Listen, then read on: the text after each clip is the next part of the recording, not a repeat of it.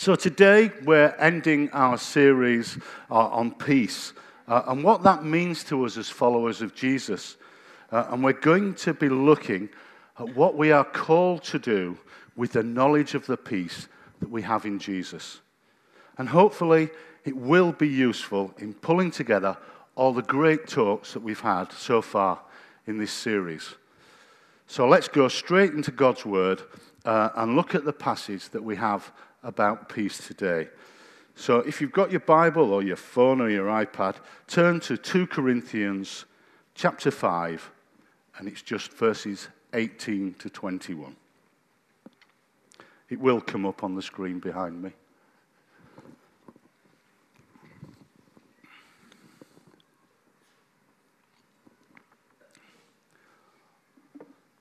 All this is from God who through Christ reconciled us to himself and gave us the ministry of reconciliation. That is, in Christ, God was reconciling the world to himself, not counting their trespasses against them, and entrusting to us the message of reconciliation. Therefore, we are ambassadors for Christ, God making his appeal through us we implore you on behalf of Christ, be reconciled to God. For our sake, he made him to be sin who knew no sin, so that in him we might become the righteousness of God. Two important words jumped out to me from those passages. We are given the task of being both reconcilers and ambassadors for Jesus. How does that sound to you? Did you know that if you are a follower of Christ, that you are tasked to be a reconciler and an ambassador? What does it even mean? Can I suggest three points that could be applied from these passages that we are thinking about today? Firstly, us and God, us and others, family, friends, work colleagues, classmates, and then thirdly, us and the world. Our community here in Hailsham and further afield, like where we've just been in Africa or in Bulgaria, where Duncan quite often goes. So let's start with God and us and look at verses 18 and 19. The message Bible actually puts it really beautifully. All this comes from God who settled the relationship between us and Him and then called us to settle our relationships with each other. God put the world square with Himself through the Messiah, giving the world a fresh start by offering forgiveness of sins. God has given us the task of telling everyone what He's doing. See, God makes peace with us by his grace. So let's unravel in it from all that we know so far. We know God loves us, we know he came for us, and we know that he died on the cross for us. And those who accept this truth receive his spirit, his seal, his stamp on our souls. It's like he's saying, You are mine. This one's mine. Amelia, you're mine. Amen. It's a promise we have in Scripture that when we stand before God, Jesus will say, This is my friend, and therefore yours too, Father. It's like he's saying, I've brought my friend, and my friend knows the price that I've paid. I know my friend is acceptable to you because you, Father, gave me the work of reconciliation. You see, Jesus was the greatest reconciler ever. But what does reconciliation mean? It means that former enemies become friends again. So reconcilers are also peacemakers. Through Jesus, we are made friends again with God. God's love and His mercy and His grace meet in this truly amazing, miraculous, indescribable act of reconciliation. And even more than every beautiful thing that could be said about what Jesus did in joining us back with God is that he did it before we even knew we needed it. Remember, whilst we were still sinners, Christ died for us. We are Christ's, bought for a price, bought through the cross, bought to God as his friend. Here, Jesus says, is my friend. But God doesn't leave it there. Oh, no. As Paul tells us in this letter, that because you are now new creations, and it says that if you look, uh, if you're in your Bible, it says in verse 17, therefore, if anyone is in Christ, he is a new creation. You are a new creation. Go then and become God's reconcilers. Go and tell others about me. God gives you the ministry of reconciliation. Wow, do you, do you hear that? Only God's friends have this unique and amazing ministry. And that's you. And it's me. It's not just Si and Duncan and Chris, it's all of us. My second point God has given us the task of telling everyone what He is doing. We've got to go out and tell others. Paul was called to the ministry of reconciliation.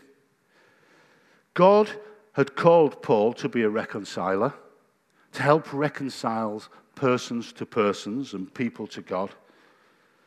And given the conflict that underlies the rest of this letter, Paul's ministry of reconciliation is particularly significant. He has called the Corinthians to forgive those who have caused them pain. If you go back into chapter 2, between verses 5 and 11, it tells you all about that pain. In chapter 3, verse 9, it tells us about how he's been engaged in a service of righteousness amongst them. He has proclaimed Christ Jesus as Lord and ourselves as your servant for Jesus' sake in chapter 4, verse 5. He's dealing directly with the problems in the Corinthian church. Not as a fault finder, though, but as somebody who is reconciling them to each other. Verse 19 of our passage here restates and expands upon what is said in verse 18. That is, in Christ, God was reconciling the world to himself. This phrase makes it clear that God is the actor in this reconciliation drama. It also makes it clear that Christ is the agent through whom God accomplishes this reconciliation. And if you read on, the verse goes on to say, not counting their trespasses against them. We've all made mistakes or engaged in wrongdoing. And most of us, if we're honest, commit these trespasses on an almost daily basis. Married couples who've succeeded in keeping their marriages alive for a long time know the importance of not reckoning trespasses. If husbands and wives were to keep records of every trespass, the relationship would soon suffer such terrible damage that nothing could restore it. I was doing something at home the other day, and I made that fateful husband error. I actually questioned my wife. And she responded with just these few simple words to me if you would just do as you were told in the first place, life would be so much easier for you. You all understand what I'm talking about, don't you? So, all the husbands in this room, they have great empathy for me, don't they? Thank you. But you see, it's not all about us. God wants us to reconcile others. Now, in our life group, uh, we always take on board uh, what the elders tell us. No, I'm serious. And Si stood out the front at the beginning of the term and recommended this book to us. Uh, and in fact, at the uh, Leaders Hub in, uh, in, in Lewes, this book had also been recommended to us. And amazingly enough, while that was being recommended to us on the Thursday morning, Lynn was ordering it off Amazon. Now, I don't, I don't believe in coincidence, I only believe in God incidences. Amen? And this book is called How to Pray, and it's by a, a guy called Pete Greig. And uh, along with this book, uh, he is the guy that started the 24 7 prayer movement. And along with this book is uh, an eight week video series and our life group, we're doing that uh, at the moment. And, but in here, I want to tell you this story. And it's about a great preacher called D.L. Moody. He died 15 year, years before the invention of traffic lights, so he would have understood this analogy. But he certainly knew all about waiting and persevering in prayer. In fact, he carried a list of 100 non Christians for whom he prayed daily. Over the years, whenever one of them gave their lives to Christ, Moody would cross their name off the list, so that by the time of his death, no longer than 96 of those 100 people had become followers of Jesus. What an amazing testimony that is to the power of perseverance. Even more remarkably, the remaining four surrendered their lives to Christ at his funeral. All 100 saved, simply because of Moody's bloody minded determination, his refusal to relent over weeks and months and years. Isn't that a challenge to us? Could you imagine if every one of us here in this room put together a list of 100 people that we would want to be saved and tick them off one at a time. What's 100 times 200? 20,000? I think we need a bigger church, don't you? But wouldn't it be marvelous? And you see, God models us the kind of behavior that underlines reconciliation. He makes it a point not to count trespasses against people so that they might become holy. It's eligible to be reconciled to God that he's interested in, fit to be brought into God's holy presence. As it goes on in verse 19, and entrusting to us, that's us, the message of reconciliation. And in verse 18, Paul said that God has given us the ministry of reconciliation. So here he's restating it, but with slightly different words. See, God has tasked each and every one of us to be peacemakers, to be reconcilers. Uh, and as Rob Williams shared right at the very beginning of this part of the series on peace, when he quoted John Piper uh, explaining that wonderful Christmas verse, do you remember it from the Gospel of Luke? Glory to God in the highest, and on earth peace among those with whom he is peace. He's pleased, rather. Luke 2, chapter 14. And John Piper said this God's glory leads to our peace. You see, we need to tell others about God's glory. Paul then goes on to say that we are also his ambassadors. Do you see in verse 20? God makes his appeal for others to be put right with him through us. So let me ask you a question. How did you get to be sitting here today? Which ambassador is to be charged with your reconciliation? Well, I can think of today the person that brought Lynn and I to faith, who was our reconciler. It's a friend of ours called Sue. By gum, she needed to be patient in her dealings with us, as we were a long, long way away from understanding our need of a Saviour. But we were captivated by one thing that Sue had that we'd never seen before. She had an inner peace that was not dependent upon anything that was happening around her. And we were mesmerized with her. Sue was a living example of what Si talked about last week when he reminded us that Jesus promised his disciples a peace that was unworldly. Jesus, by his Spirit, gives us a peace that is not, as Si said, dependent upon the absence of stuff going on around you. It is the very presence of God. That's what we saw in Sue, and that's what we wanted. Don't ever forget that as followers of Christ, you are immensely attractive to unbelievers because you carry the Spirit of Jesus inside you. Lynn and I came to faith at this very same moment and were reconciled to God because Sue took her role as an ambassador and reconciler very seriously. Look at what's going to happen in a few moments. Ambassadors in this church have been about God's business of reconciliation. We are going to witness Amelia's baptism. Friends of God are being made because the ministry of reconciliation has taken place. And when we go out of here, note that the means of that reconciliation is love. Never pressurize people, rather, try to persuade them, as it tells us in chapter 5, verse 11, because you love them.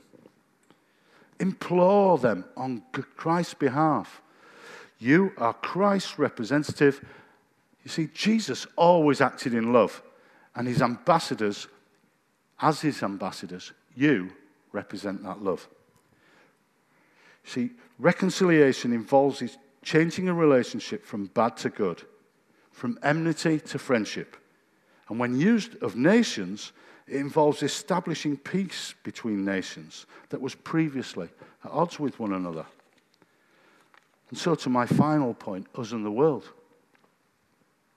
This week, as I said earlier, I went uh, to Nairobi with Si and the rest of the team. The love that Si has for the unreached people spread over the whole Horn and east of Africa is just a joy to, to see. They really do love him and appreciate what he's done for them. But the conference last week was opened by this pastor. It was amazing.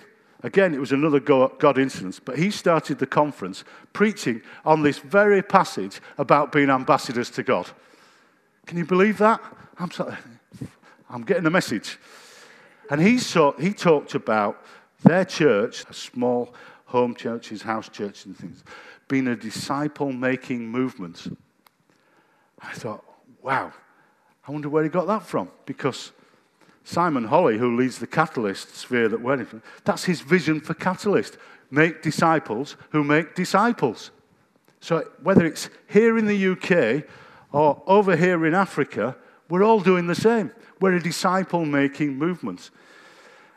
And the thing that really struck me over the week was the testimonies that poured out. Uh, there was one session in particular that, where Si was speaking, uh, and he made that fatal, fatal error of uh, he opened the floor to group. Has anybody got anything to say on what I've said? And hands were shooting up all over the place. And they all had stories to tell of how they'd been persecuted, on how they'd been hurt. And the thing that struck me was that these people had given their lives to God. But when they went into a, strange land, into a strange town, and went to go to a church, a Christian church, where they worshipped the same God that these people had dedicated their lives to, they were persecuted and they were frisked to going to church. And they were hurting. When they were telling these stories to us, they were really hurting. And the thing that struck me was how many of you in here this morning have been hurt by other people in churches? That's not our role. That is not our role as ambassadors for Christ that when people come into this building to hurt them. So we need to think seriously about that. Duncan spoke to these people about the Father heart of God. You could feel the message getting through and into their hearts. Boy, did they need to hear it. Did they lap it up?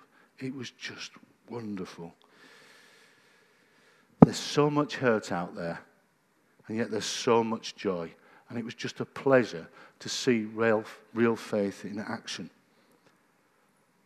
But that team from little old Hailsham, here in East Sussex in Britain, had gone 4,258 miles to be ambassadors for Christ. And because of the love in their hearts and God's Spirit that was shared with them, they just lapped it up. And it's the same with you and me. When we share our testimonies with people, they just love to hear it.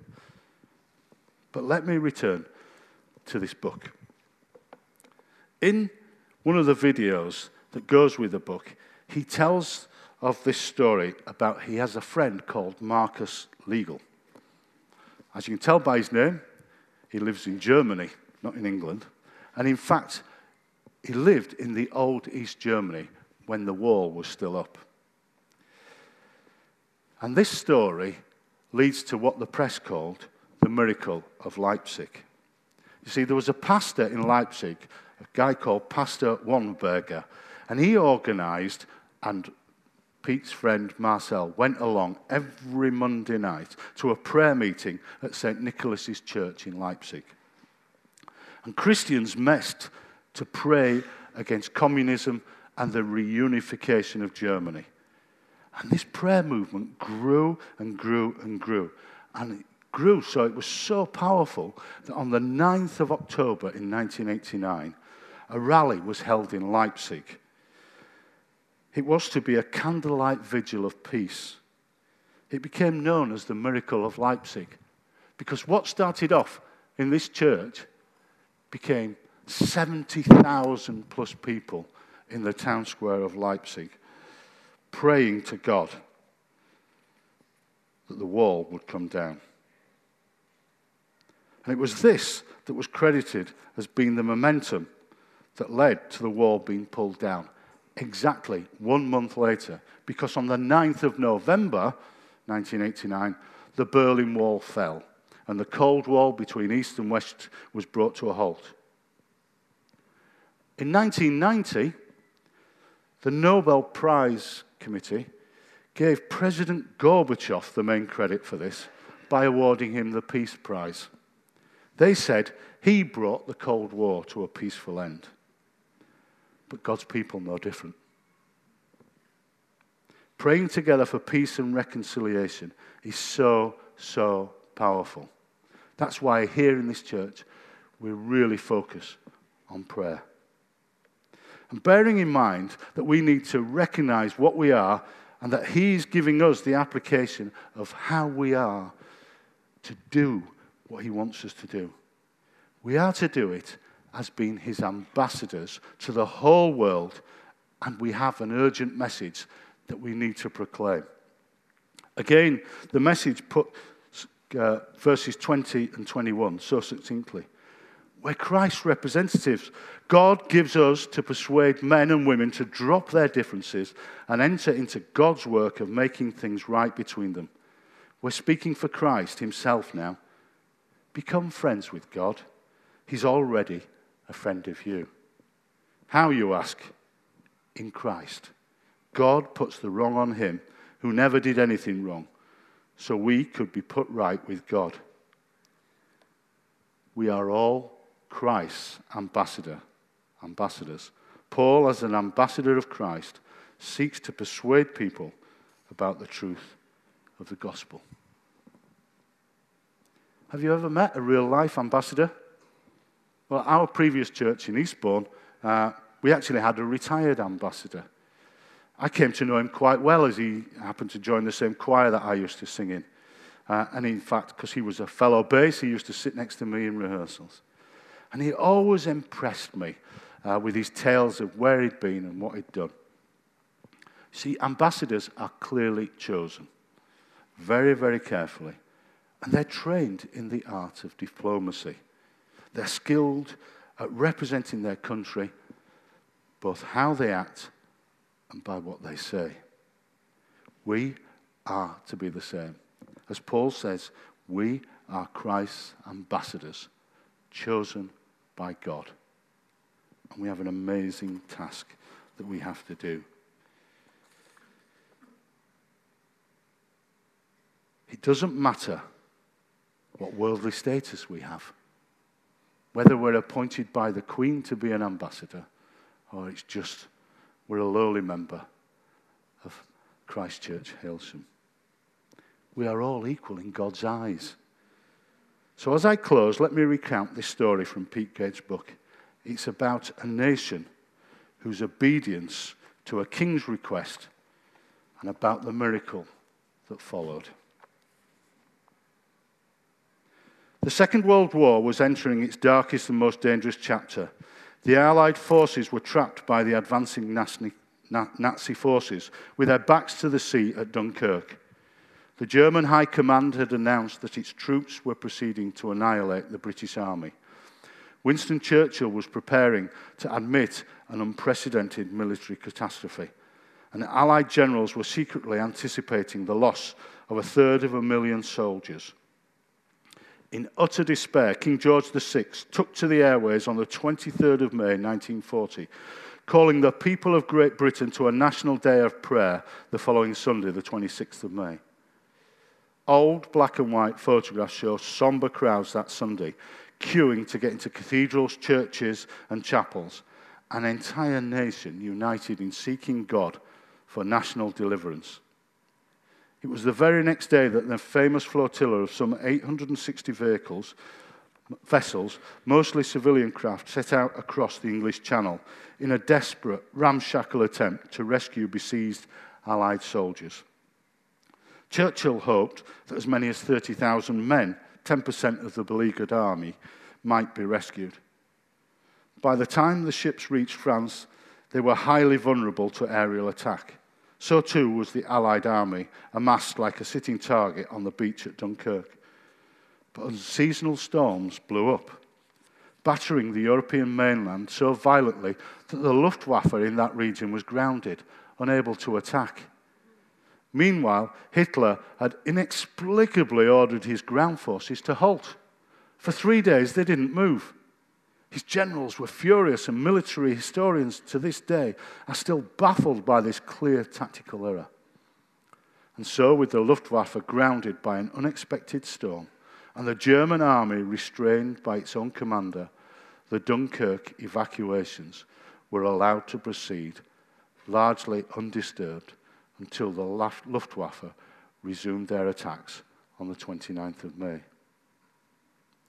On the Wednesday, three days after the National Day of Prayer, an extraordinary calm descended upon the English Channel, in stark contrast to the storms of the previous day. Precisely the benign conditions that the overloaded boats now needed as they sailed precariously back to England. By the time that the German army finally renewed its attack. Over 338,000 men had been rescued. Amen. That's the power of a nation coming together in prayer.